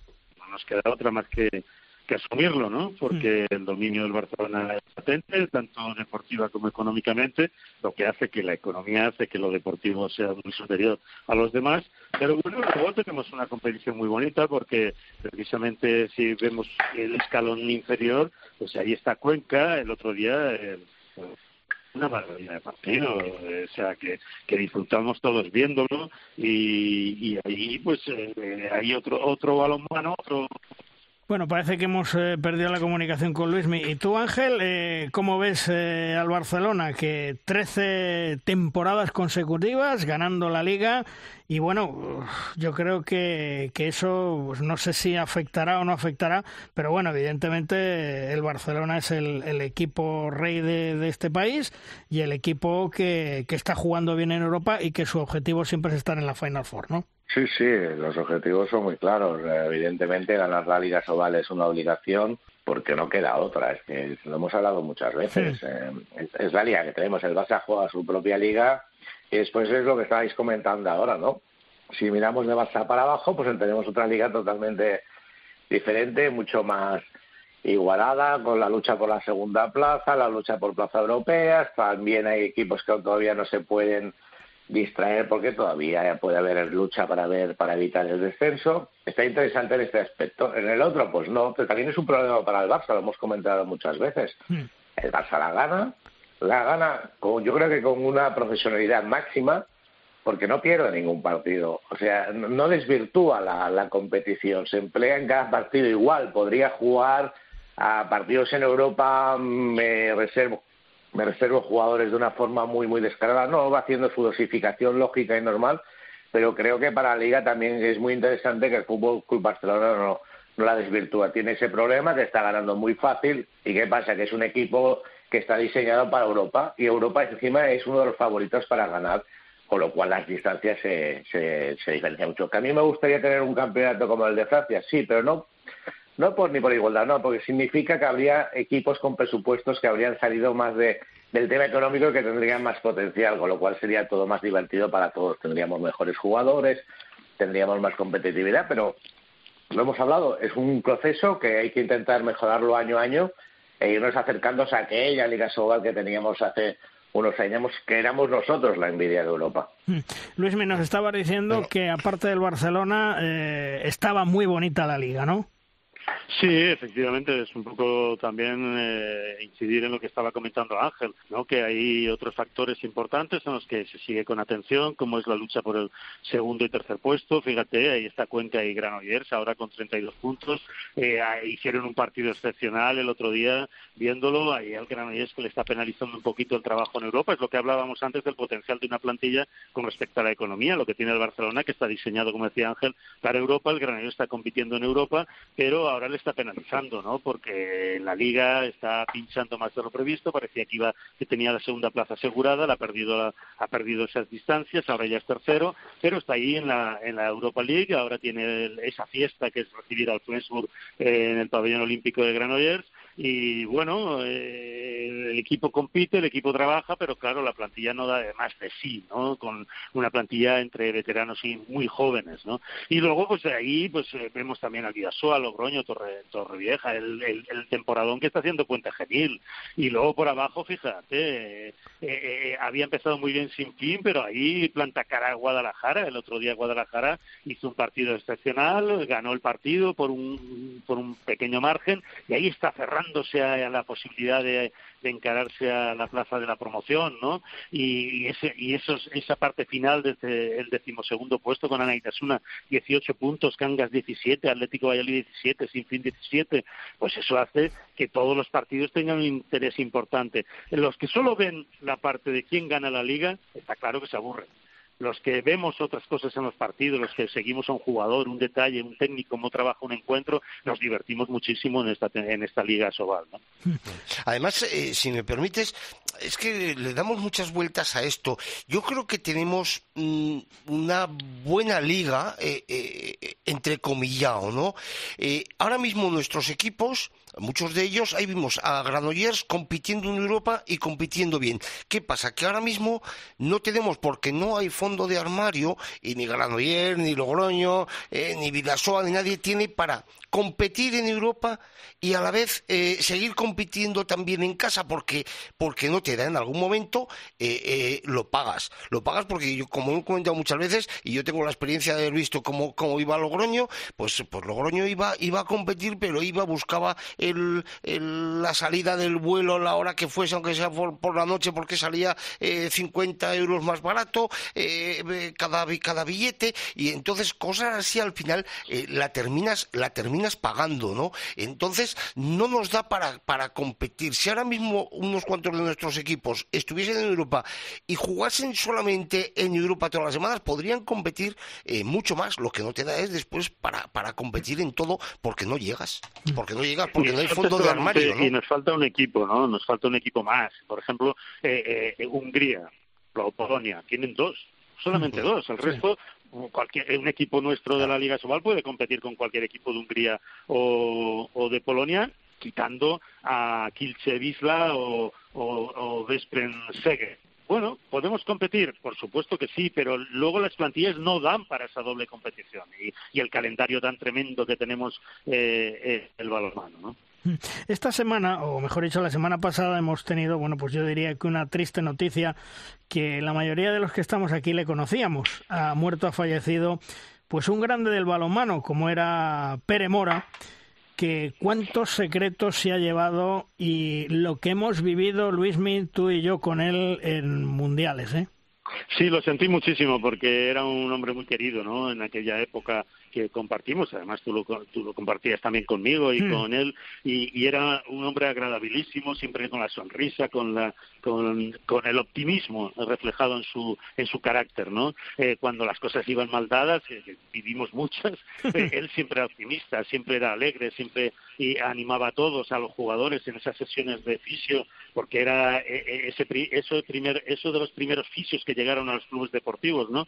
Y, y, y cuántos secretos, por supuesto, ¿no? Porque esas sesiones de trabajo con los jugadores, de- con su musculación, etcétera, pues ahí se hablaba de todo, ¿no? Y los jugadores siempre han tenido con los fisios, siempre han tenido como el confesionario, ¿no? Donde el jugador a lo mejor al entrenador no le puede decir una cosa o al compañero no le puede decir una cosa, pero cuando está con el fisio esa hora que pasa con él, pues se explaya, ¿no? Eh, y eso ha pasado y sigue pasando, ¿eh? Sigue pasando también porque los fisios son un poco los que recogen todo todo el ánimo de un jugador, ¿no? Mientras le va trabajando ese ánimo que a veces les llega decaído porque están lesionados, les duele algo, tienen una rotura fibrilar, etcétera, y ese decaimiento hace que el jugador pues pues se abra hacia hacia la persona que le está tratando, ¿no? Pero sí, la verdad que lo sentí muchísimo porque era un hombre muy querido eh, y, y fue un hombre pues que marcó también una época en el balomano, porque no solo lo hacen los entrenadores y los jugadores, sino que Pera Mora eh, fue un hombre que marcó un, un camino a seguir eh, en su trabajo con la selección y con los deportistas y fue un eh, hombre histórico en el balomano. Porque Ángel, tú también conociste a Pera Mora, eh, menudo personaje, menudo gran hombre del balonmano en la sombra. Sí, es de esos personajes que no son seleccionadores y no tienen la fuerza, pero yo te- creo sinceramente que hacen un, un trabajo que es básico, pero no solo por el trabajo que tienen por sus manos, sino eso no, porque es un, es un personaje para los jugadores siempre ha sido muy importante, con talante, que daba alegría cuando las cosas no iban bien, que sabía hacer la broma en el momento justo. Y después, como la mayoría de, fisios, ¿no? Pues que te hablan de muchas cosas, pero de lo realmente lo que le interesa a un periodista, no. Eso no, son de los más de los más callados, ¿no? De los que hacen su trabajo con, mucha sabiduría y saben cada, en cada momento lo que tienen que hacer con todo el mundo. Yo lo sentí también mucho, no lo he conocido tanto como vosotros, pues que sí tuve la suerte de, coincidir en algún campeonato con él y realmente sí, es de esas personas que, siempre van a estar contigo porque tienes la, la imagen y es que lo ves en el banquillo, no, no, no, no te falta nunca, lo tienes allí. Luismi, eh, J. González no sigue como segundo entrenador del Paris Saint-Germain. Se habla del, del Benfica, mm, la marcha de Chema definitivamente del Benfica a la selección húngara, que, la está combinando. Bueno, pues eh, un buen destino para J. González, es así, ¿no? Es el momento de dar el paso de hacia la a volver a ser un primer espada, ¿no? Un primer entrenador. Yo creo que lo habrá hablado con Raúl, él ha- habrá tenido uh, una- unas sensaciones de que podría salir de ahí, habrá tenido la oferta de Benfica para sustituir a, a Chema Rodríguez y porque la idea del balonmano eh, es la misma entre Chema y Jota, pues entonces eh, pues eh, Benfica pues habrá habrá quizás a lo mejor hablado con Chema para conocer un poco a Jota, etcétera, y que Chema ha tenido que irse a Hungría porque porque le obligaban al full time y a, a- a la dedicación única con la selección húngara y habrá preferido esto que no quede permanecer en, Benf- en el Benfica, en el equipo portugués. Y bueno, pues es un buen destino para trabajar, tiene un buen equipo, una buena, un buen plantel, se reforzará seguro. Y ahí Jota con su capacidad de, y conocimientos del balonmano, pues lógicamente es un lugar idóneo para, para retornar a la, a la, a la primera fila ¿no? de, de lo- de los banquillos. ¿Sabes sabe lo Yo que sí me... puedo decir, perdona, perdona. no, no, que sí, simplemente digo una cosa, eh, la decisión, eh, a dónde iba a ir o dónde va a ir y tal, eso ya no lo sé y no tengo ni idea, pero que la decisión eh, de dejar eh, París estaba tomada hace eh, varios meses. Antes de Navidades la decisión estaba tomada. A dónde ir, eso ya es otra cosa, ni entro ni salgo, ¿eh? Sí. Pero la decisión de dejar París estaba tomada. A mí, ¿sabes lo que me da miedo, Luismi? Que se queda solo Raúl González en un Paris Saint-Germain que es muy atípico. Está Omeyer, están los catarís, ya sabes eh, que los catarís tienen mucha paciencia para todo, que el Paris Saint-Germain de momento no está consiguiendo los objetivos que quiere. Mm, Eso es lo que realmente eh, me levanta un poco las orejas, Luismi. Bueno, ahí Omeyer ha traído como segundo a Onené, parece que se llama así, ¿no? Sí, sí. Eh, el, portero, el portero que tenía Paris Saint Germain y bueno, eh, será su segundo, trabajará también exclusiva, no exclusivamente con los porteros porque decía Omeyer el otro día en la presentación de Patrick que no solo se dedicaría a los porteros, sino que sería el segundo entrenador del equipo. No sé si eso ha sido consensuado con Raúl, imagino que sí, o ha sido impuesto por Omeyer, que es el que en definitiva el alma mater ¿no? de, la planificación deportiva del equipo parisino. ¿no? Bueno, eh, sí está teniendo vaivenes, ¿no? Eh, Paris Saint Germain no se encuentra, no ha conseguido nunca eh, esa fiabilidad, ¿no? Porque fíjate, a los problemas que está teniendo este año para ganar o, intentar ganar la liga en, en Francia eh, el otro día pues se ha complicado más con la derrota de Montpellier, ¿no? Con el Nantes y ahí está todo en un pañuelo y todo puede pasar. Volviendo un poquito a lo de a lo de J Portugal, eh, puede haber quien piense, caray, como una liga como la portuguesa se puede permitir importar entrenadores del nivel de J o de Chema y la española no. Bueno, hay que explicar que la liga portuguesa, eh, a ver cómo lo digo sin que se me ofenda a nadie, está deportivamente dopada. Sporting de Portugal o Porto Benfica. Son, equipos de fútbol. Claro, claro, claro, Y es que ves la clasificación, Sporting de Portugal o Porto Benfica. Coño, es que no han perdido más que entre ellos. Y contra los demás equipos han ganado absolutamente todo. Es decir, eh, la liga portuguesa es una liga un poco ficticia. ¿eh? eh es como si en España estuvieran... Pero es, pero es lo mismo que aquí con el, Barcelona, que es un equipo de fútbol, que tiene su sección, y, ojalá tuvieran otros equipos de otros equipos de fútbol tuvieran su sección de balomano, ¿no? Eh, y, como la tuvo el Atlético de Madrid hace años, ¿no? Hmm. Y, y, dices, bueno,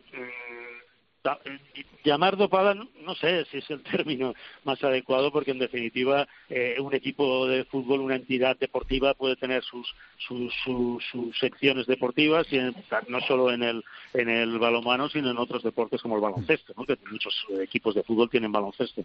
Bueno, eh, es así, y si nosotros aquí, el Betis, que tiene un equipo de baloncesto, era que Sevilla tuviera un equipo de balonmano y ojalá en su día, en el futuro pueda ser, y el Atlético de Madrid no hubiera desaparecido el equipo del Atlético de Madrid, etcétera, etcétera, pues nosotros estaríamos hablando de otra cosa y no la que hemos empezado a comentar, que solo manda el Barcelona en, esta liga, ¿no? Porque equipos como Ciudad Real, como el Gorriaga en su día, como Valladolid en su día, como, como Portland en su día, es muy complicado en este momento económico en el país para que surjan otra vez, ¿no? Pues es muy complicado. Entonces, si no tienes el respaldo económico que, por ejemplo, tiene el Barça, aunque haya reducido el presupuesto y el año que viene, pues ahora tendrá más problemas para fichar y y tendrá que echar imaginación para intentar seguir manteniendo el poderío en Europa, porque claro está, hablamos del Barcelona, pero es que si rebajan el presupuesto como se habla, que eso Ángel nos puede comentar mejor que yo, eh, lo que yo leo que se va a bajar el presupuesto de la sección de balonmano, como otras secciones en el Fútbol Club Barcelona, el Kiel, el Vestren, fíjate el Vestren cómo se está reforzando, el Kiel, el Paris Saint Germain, estarán mucho por encima y entonces llegar a, Colonia y ganar en Colonia, pues cada vez va a ser más difícil. ¿no? Sí, porque Ángel, eh, precisamente mm, esa reducción de presupuesto pone en peligro la llegada de Karalev al Barcelona, que según me dicen parece que no va a venir y que están buscando opciones de pivote dentro de España. Se habla de Javier Gallego Torrelavega y Javier Rodríguez del Logroño, que hemos hablado con él hace un rato. Sí, sí, le van a tener que poner imaginación a ese puesto. Es evidente que el Barça quería a que Karalev quería venir al Barça, pero con la nueva política que va a imponer la directiva de mayor eh, un presupuesto mucho, muy, muy inferior. Ya habían rebajado, pero ahora mucho más y el Barça tiene que tomar otras medidas. Ahora bien, el Barça, ya como todo el mundo va a entender, eh, no va a tener el potencial que ha tenido este año. Sin duda, Faber, así sin que venga, aunque venga un chico joven, eh, un buen pivote, mm, actualmente hay tres o cuatro que están ya un poco por encima de los demás y son los que marcan diferencias y son los que en la Final Four son los que pueden competir de tú a tú contra cualquiera. Es una nueva un nuevo reto para el Barça, lo que decíamos, va a ir muy sobrado igualmente en Asobal, pero tener en cuenta ahora el problema que va a ser esto para Carlos Ortega, porque a Carlos Ortega a lo mejor no viene Karalic, seguramente no viene Karalic, pero no olvidéis que aquí a Carlos Ortega el club va a seguir pensando, eh, los que han reducido el presupuesto van a seguir exigiendo que el Barça esté en la Final Four y que la gane no tengáis ninguna duda. Esto, esto ha pasado siempre históricamente, porque muchas veces el Barça a nivel europeo, lo sabéis, ha tenido mucho menos presupuesto que Kiel, que PSG o que Desprez, pero ha sabido competir. Vamos a ver, está, hay preocupación, sí, pero bueno, eh, también han sabido vivir con eso. La plantilla yo creo que, es buena, pero yo si ahora el año que viene me decís si el Barça está entre los favoritos, yo a lo mejor tengo mis dudas. Y luego hay otra preocupación que la hablábamos el otro día en, eh, en, una tertulia y era que, por ejemplo, mm, Gonzalo Pérez de Vargas, me imagino que tendrá que renovar contrato, mm, le saldrán novias y muy buenas, sobre todo a nivel europeo, pues eh, llámese Paris Saint Germain, llámese el Kiel, eh, llámese otro equipo, y Gonzalo Pérez de Vargas ahora que ha sido padre y que está en la recta final de, de su carrera, aunque todavía le quedan años, evidentemente mmm, va a buscar lo mejor para él y para su familia y se le puede escapar al Fútbol Club Barcelona económicamente. Habrá que buscar fórmulas con imaginación y a lo mejor no tanto a, a corto o medio plazo, no, sino ya también pensar a largo plazo. Hacer algún tipo de fórmula que comprometa al jugador, que, que le a, digamos que le asegura el futuro incluso también después de, que cuelgue decida él de dejar su carrera. Yo creo que Gonzalo Pérez de Vargas ahí sí que el Barça tendría que hacer sentimentalmente un, un esfuerzo de algún tipo y a lo mejor quedarse sin alguna otra pieza, pero sin, sin Gonzalo Pérez de Vargas yo hoy en día no me imagino eso, porque es mucho más. Es el capitán y es un símbolo del Palau. Cuando Gonzalo Pérez de Vargas para, el Palau se enciende. Hay un respeto reverencial a este jugador, ha dado mucho toledano, pero desde muy pequeñito en la cantera, muy integrado en, to en todo tipo, con el club, con la sociedad, realmente es de esos jugadores que hay uno, ¿eh? como un Barrufet, gente que es especial, que no, es mucho más que, que un portero. ¿Puede haber problemas? Sí, pero ese, yo este jugador no lo veo fuera. Ahora, aquí sí que hay que buscar fórmulas imaginativas y Gonzalo Pérez de Vargas no se puede ir del Barça, porque esto sí que sería un peaje mucho más allá, porque se va Ludo ya sabe un poco mal, pero que si fuera Gonzalo Pérez de Vargas, aquí sí que la grada a lo mejor no, sí que protestaría más. Oye, antes Ángel, eh, Luis me comentaba la reducción de presupuesto del Fútbol Club Barcelona. Me han llegado a comentar, no sé si han dado cifras o vosotros lo habéis podido investigar ahí en el mundo deportivo. Eh, ¿Es cierto que al Barcelona se le puede rebajar el presupuesto de lo que tiene en torno a unos 6 millones de euros? Yo de momento las ideas que tengo eh, hablaban del máximo y yo no creo que al final sea tanto. Lo desconozco todavía, ¿eh? porque yo creo que es un tema que están hablando porque sabéis que el problema es general de, de del club hmm. y están intentando arañar de todos sitios. También depende de si consiguen según qué, qué tipo de financiación, tienen que hacer el estadio. Lo que sabemos es que va a ser muy importante, no sabemos exactamente, no creo que baje tres millones, por ejemplo, la mitad seguro de eso, no sé después si va a ir más o menos, lo desconozco, la verdad, pero sí que va a ser muy importante, muy relevante y están todos avisados, pero antes hablábamos ¿no? de, de los eh, clubes eh, portugueses, pues bueno, también estos clubes que dependen del, de, del fútbol también tienen estos problemas, que no solo compiten, eh, también van a competir con las otras secciones. También van a competir con el fútbol sala, van a competir con el básquet, van a competir con el con el hockey. Aquí va a haber una batalla entre ellos también, porque si yo me puedo evitar que me saquen a mí un millón y que se lo saquen a otras secciones, también lo van a intentar, ¿sabes? Aquí va a haber un, una batalla interna también importante. Sé que va a ser relevante, todavía no sé, el club no ha dado cifras, sí que ha enviado rápido el mensaje de que va a haber reducción para que la gente se vaya haciendo a la idea. Y evidentemente los que tienen que trabajar las plantillas y todo eso eh, están al día de que van a bajar, pero es que van a bajar no solo por los fichajes, es que también se va a notar en cuestiones como los viajes. ¿eh? O sea, va a haber reducción a, por todos lados. La tijera va a estar viva en todos los aspectos que reúne un club de balonmano. Luismi, de, todo indica que tenemos que disfrutar este año sí o sí de la Final Four por que pueda pasar, ¿eh? si se clasifica el Barcelona, que yo espero que sí. Bueno, el Barcelona yo creo que es favorito, ¿no? Contra el Budme. Y aunque el Budme depende de los jugadores eh, que son espectaculares como Pete y Jurgensen, pero pero bueno, yo lo veo superior al Fútbol Barcelona al Budme, pero vamos muchísimo. Eh, eh, lo bueno, una vez en Colonia todo puede pasar, ¿no? Porque ahí si esta vez freno Kilche, ya veremos ahí cómo reacciona Kilche el tema económico, si se sabe ya en la plaza un mes la resolución final, eh, pero bueno, no deben ser buenos tiempos para la plantilla y para las cabezas de los jugadores, ¿no? Pero Vespren lo veo muy fuerte, fortísimo. Además, la, la, la, la, la entrada de, de Remilí pues, le ha dado más potencial si cabe. Y bueno, aquí López PSG también son dos tremendos equipos, ¿no? Con el Magdeburgo, que es el favorito con el Si tienen allí a, a Magdeburgo, Kilo PSG, eh, Vespreno Kielce y Barcelona, pues la verdad que son rivales de enjundia, ¿no? De lo mejor de Europa.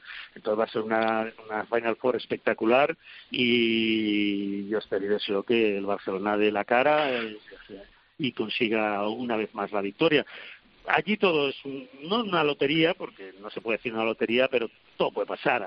Muchas veces ha ganado el que no era favorito, ¿no? En Colonia, y lo sabéis perfectamente.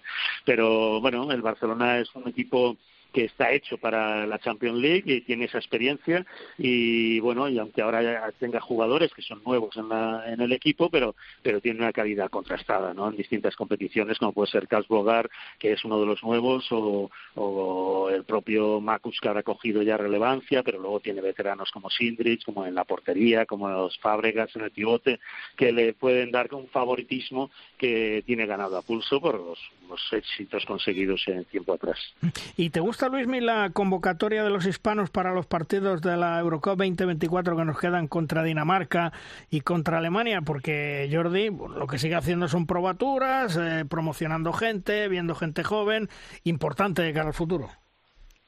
Mira, a mí lo que más me ha gustado de todo lo que ha hecho Jordi en esta última convocatoria es que Javi Rodríguez llegue ya a, la selección absoluta.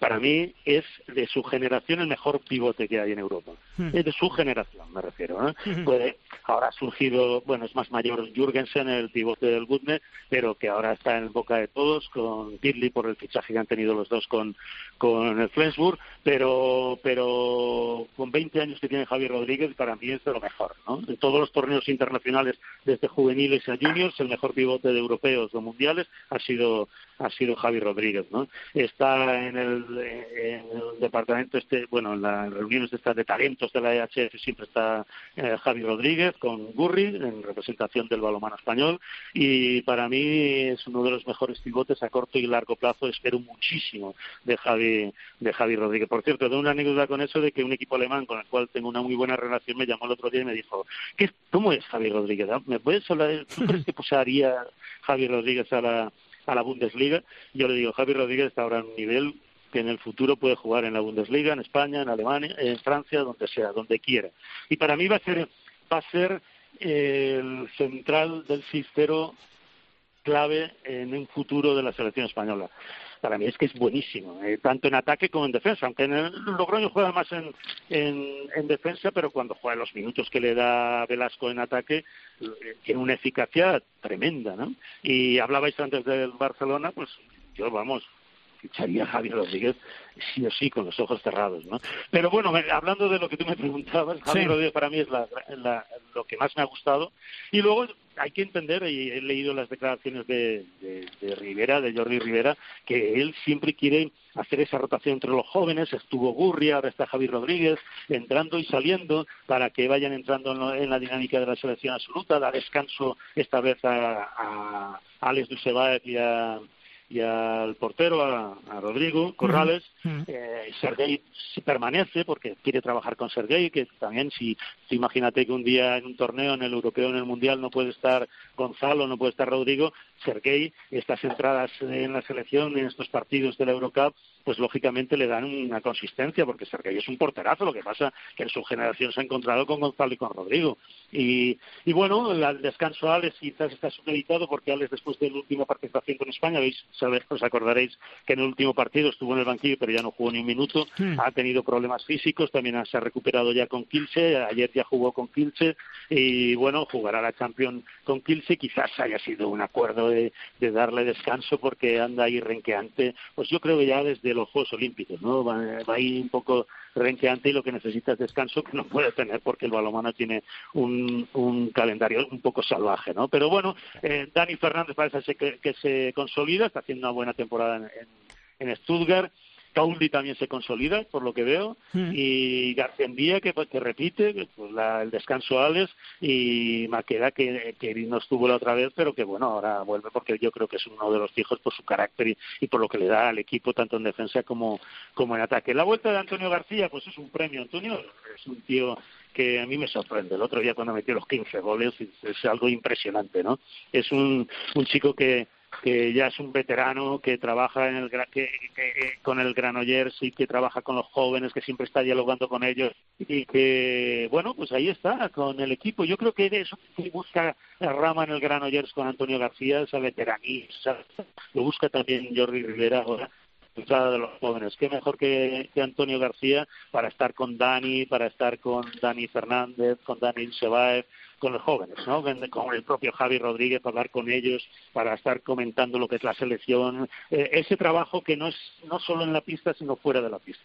Pues tú fíjate, Luismi, eh, el interés del equipo de la Bundesliga o del Fútbol Club Barcelona les va a salir baratísimo, porque antes nos comentaba Javier Rodríguez que su cláusula de rescisión son nada más y nada menos que 40.000 euros. Claro, pues no, si es que es, que es el jugador a fichar, yo te digo, porque, porque, eh, eh, a mí es que me tiene, de- yo, bueno, yo le sigo desde, desde que era juvenil, ¿eh? desde que estaba en la selección juvenil, bueno, desde Alcobendas, desde Sí. Alcobendas, que cuando era juvenil en Alcobendas ya jugaba en el primer equipo a veces, y yo que iba todos los días en aquella época que vivía al lado del pabellón, y, y iba a todos los partidos, eh, ya hablábamos mucho de él, ¿no? Eh, con Juan Carlos Torres, Luis Carlos Torres Cusa, Ujú. etcétera, hablábamos mucho de él y era un chico que ya despuntaba, ¿no? Desde entonces le sigo, le sigo con atención porque me gusta seguir estos jugadores que los ves de jovencitos, ¿no?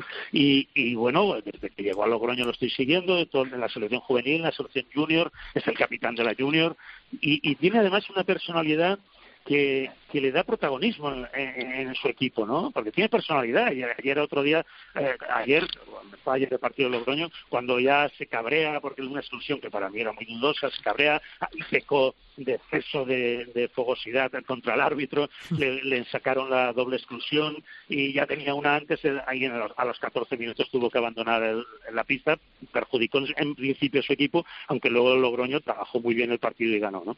Pero pero bueno, ahí- ahí- yo ya te digo, eh, eh, será fácil ficharle para cualquier otro equipo, tanto en Alemania o en Francia o en España, y ojalá, ojalá yo, que no se vaya de nuestra liga y, y sea el Barcelona para mí. Si tú ves la condición física de Javi, ves la de Fábregas, Fábregas ¿en qué edad llegó? Sabrá Ángel mejor que yo. Llegó me parece con 18 19 años al Barcelona. Un, un poquito más. ¿Sabes la... Sí, era joven, pero ¿sabes la diferencia? Que es lo que... Claro, pero venía de un club que había competido en Champions. Yo, mira, yo te voy a decir Bueno, una sí, cosa, ¿eh? sí. No, no, no. eh, yo, yo, mira, yo te voy a decir una cosa, eh, lo que yo diría siempre y tal. Si tú me dices Javier Rodríguez al Barça, sí. Pero no como sustituto de Ludo Fábregas. Que venga al Barça. Claro. Pero no puede ser el sustituto de Ludo Pero sabes, Ángel, para, para sustituto de, de Fábregas tienen a Kasbogar. Kasbogar le está costando este año aclimatarse como le costó a Makuch. Acuérdate eh, eh, que ha estado a punto de salir. Eh, eh, eh, y Makuch este año ya está otro Makuch, ya es otro jugador. Eh, jugar en el Barça, llevar la camiseta del Barça, por mucho internacional sueco que seas, pesa porque pesa, porque sí. Y Kasborra le va a costar, como buen sueco que es, para hacerse a la vida de España, al balonmano español, a- a- a- viene de la Bundesliga, de jugarse la vida hasta cuando va a la pista del último clasificado, y llega aquí, el ritmo es distinto, a hacerse con eso. Pero Kasborra en el Lengo, que jugaba en el centro del 6-0, en el puesto de Fábregas, eh, era, un jugador fijo, estaba... Ese va a ser su trabajo el año que viene, en el 6-0. O sea, Karlsbogar no está fichado para marcar goles en el Barça, está fichado para que se adapte y acabe siendo lo que estás diciendo tú ahora, el centro, el jefe de la defensa. Por ahí sí. No, yo te decía, ¿sabes por qué lo digo? Porque me acuerdo de Joan Cañellas, que vino siendo un chaval. Me acuerdo de Servío, que vino siendo un chaval. Y, o Sí, sea, sí. en el Barça, en el Barça los minutos eh, no hay rotación eh, pura y dura. En el Barça los minutos en Champions eh, te los ganas a fuego. Y no es que él no, yo no estoy diciendo que no tenga nivel, ¿eh? Pero claro, es que es otro tipo de vestuario, es otro tipo de exigencia, hay unos roles, eh, es complicado. Por eso a mí me gustó, por ejemplo, procesos como el de Gonzalo, ¿no? Pues primero al Granollers, después al Toulouse, ahora sí, ahora vienes al Barça y ya vienes en condiciones de pelearte con cualquiera de, de tú a tú.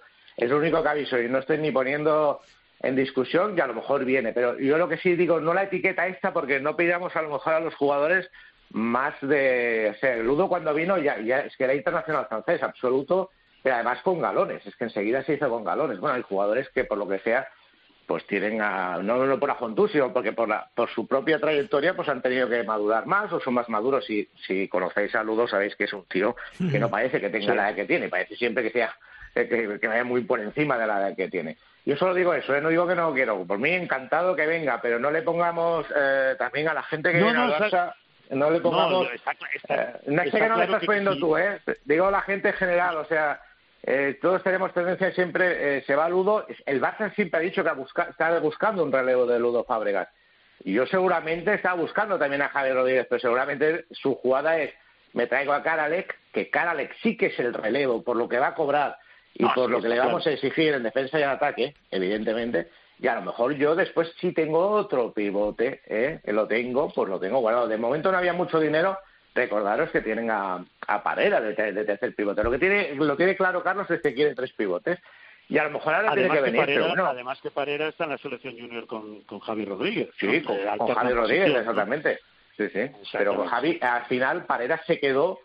No hubo la opción, a lo mejor, de hacer, pues lo que han hecho ahora con Bruno Reguar, ¿no? Enviarlo al Granollers en dos años. Ya no hubo esa opción porque no había dinero para fichar otro pivote. Con lo cual le dijeron a Carlos Ortega, no, no, Parera, primer equipo y, y trabajas con él.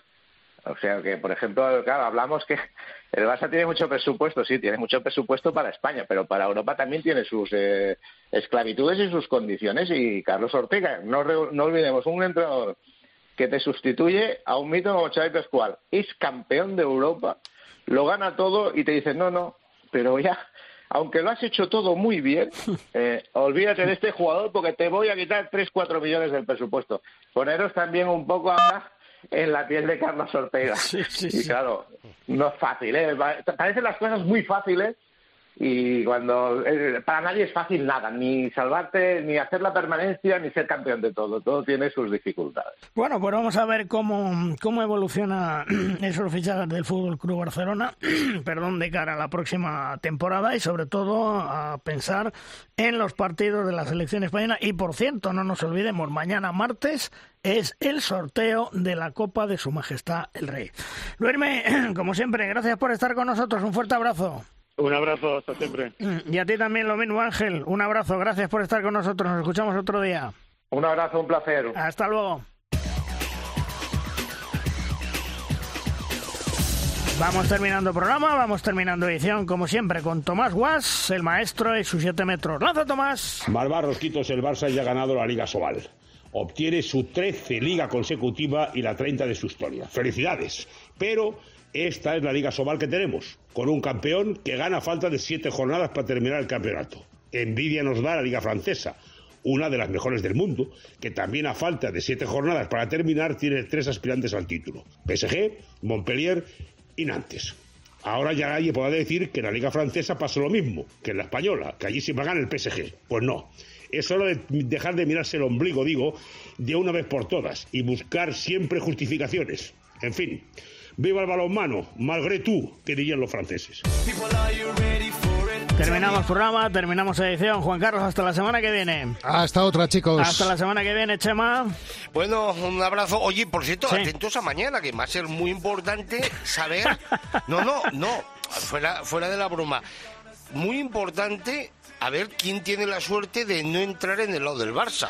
Porque ahí sí sí. que va a haber una guerra muy interesante para Sí. esa Copa del Rey. Sí, ¿eh? sí, sí, sí, sí. Eh, Al margen, al margen ya de la broma, de que se os- escuches cuando escuches esto, seguramente va a ser Barça Logroño, pero... Ojalá que no, ¿eh? Ojalá que no. Bueno, pero, no, pero te quiero decir que, que, que, claro, a ver, hay un puesto en Europa, los equipos que están, el que no vaya en el lado del Barça, eh, bueno, pues va a ser una pelea interesante. Sí, estaremos muy, muy atentos. Chema, un abrazo. Un abrazo. Pues ya sabéis, la próxima semana, en siete días, estaremos con todos vosotros ahí contándoos todo lo que es actualidad del mundo del balonmano. Dentro de siete días, aquí. ¡Adiós!